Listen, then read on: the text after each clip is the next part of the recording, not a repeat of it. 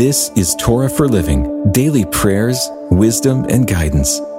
A reading of the daily devotional book written by Mark Lanier. We're sharing scripture and insights from the Torah, and today we continue in Exodus chapter 22, verses 7 through 9. If a man gives to his neighbor money or goods to keep safe, and it is stolen from the man's house, then if the thief is found, he shall pay double if the thief is not found, the owner of the house shall come near to God to show whether or not he has put his hand to his neighbor's property for every breach of trust. Diligent people that you can trust with anything. This strength and character trait isn't something new. It's been recognized as a virtue for thousands and thousands of years. In the law given by Moses, the issue of trust is dealt with in many ways. One aspect is found in today's passage. The issue arises from entrusting a neighbor with money or other valuables.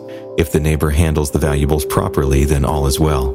If something happens to the property and it's stolen, then the neighbor entrusted with the valuables is to be examined. The examination hinges on whether the person was trustworthy or not. Was the person responsible? Did the person play a role in the valuables disappearing?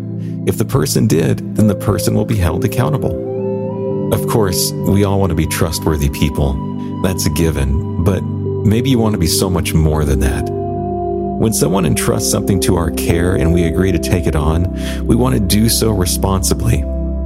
To be diligent and accomplish whatever task that we've agreed to. The importance of trust cannot be overstated.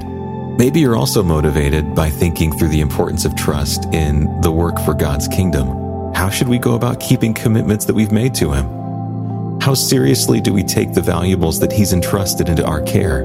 Do we take our responsibilities seriously? Are we trustworthy with His treasures? Maybe you're like me and you want to be trustworthy in all areas of life. Let's pray together.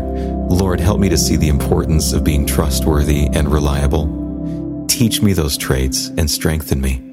In your name, amen. This has been a reading of the daily devotional book, Torah for Living. It's written by Mark Lanier, author, lawyer, and founder of the Lanier Theological Library. You can find out more about the book in the show notes. And you can hear even more podcasts, watch videos, and read blogs and devotions that we hope will strengthen your faith right now at hopeondemand.com.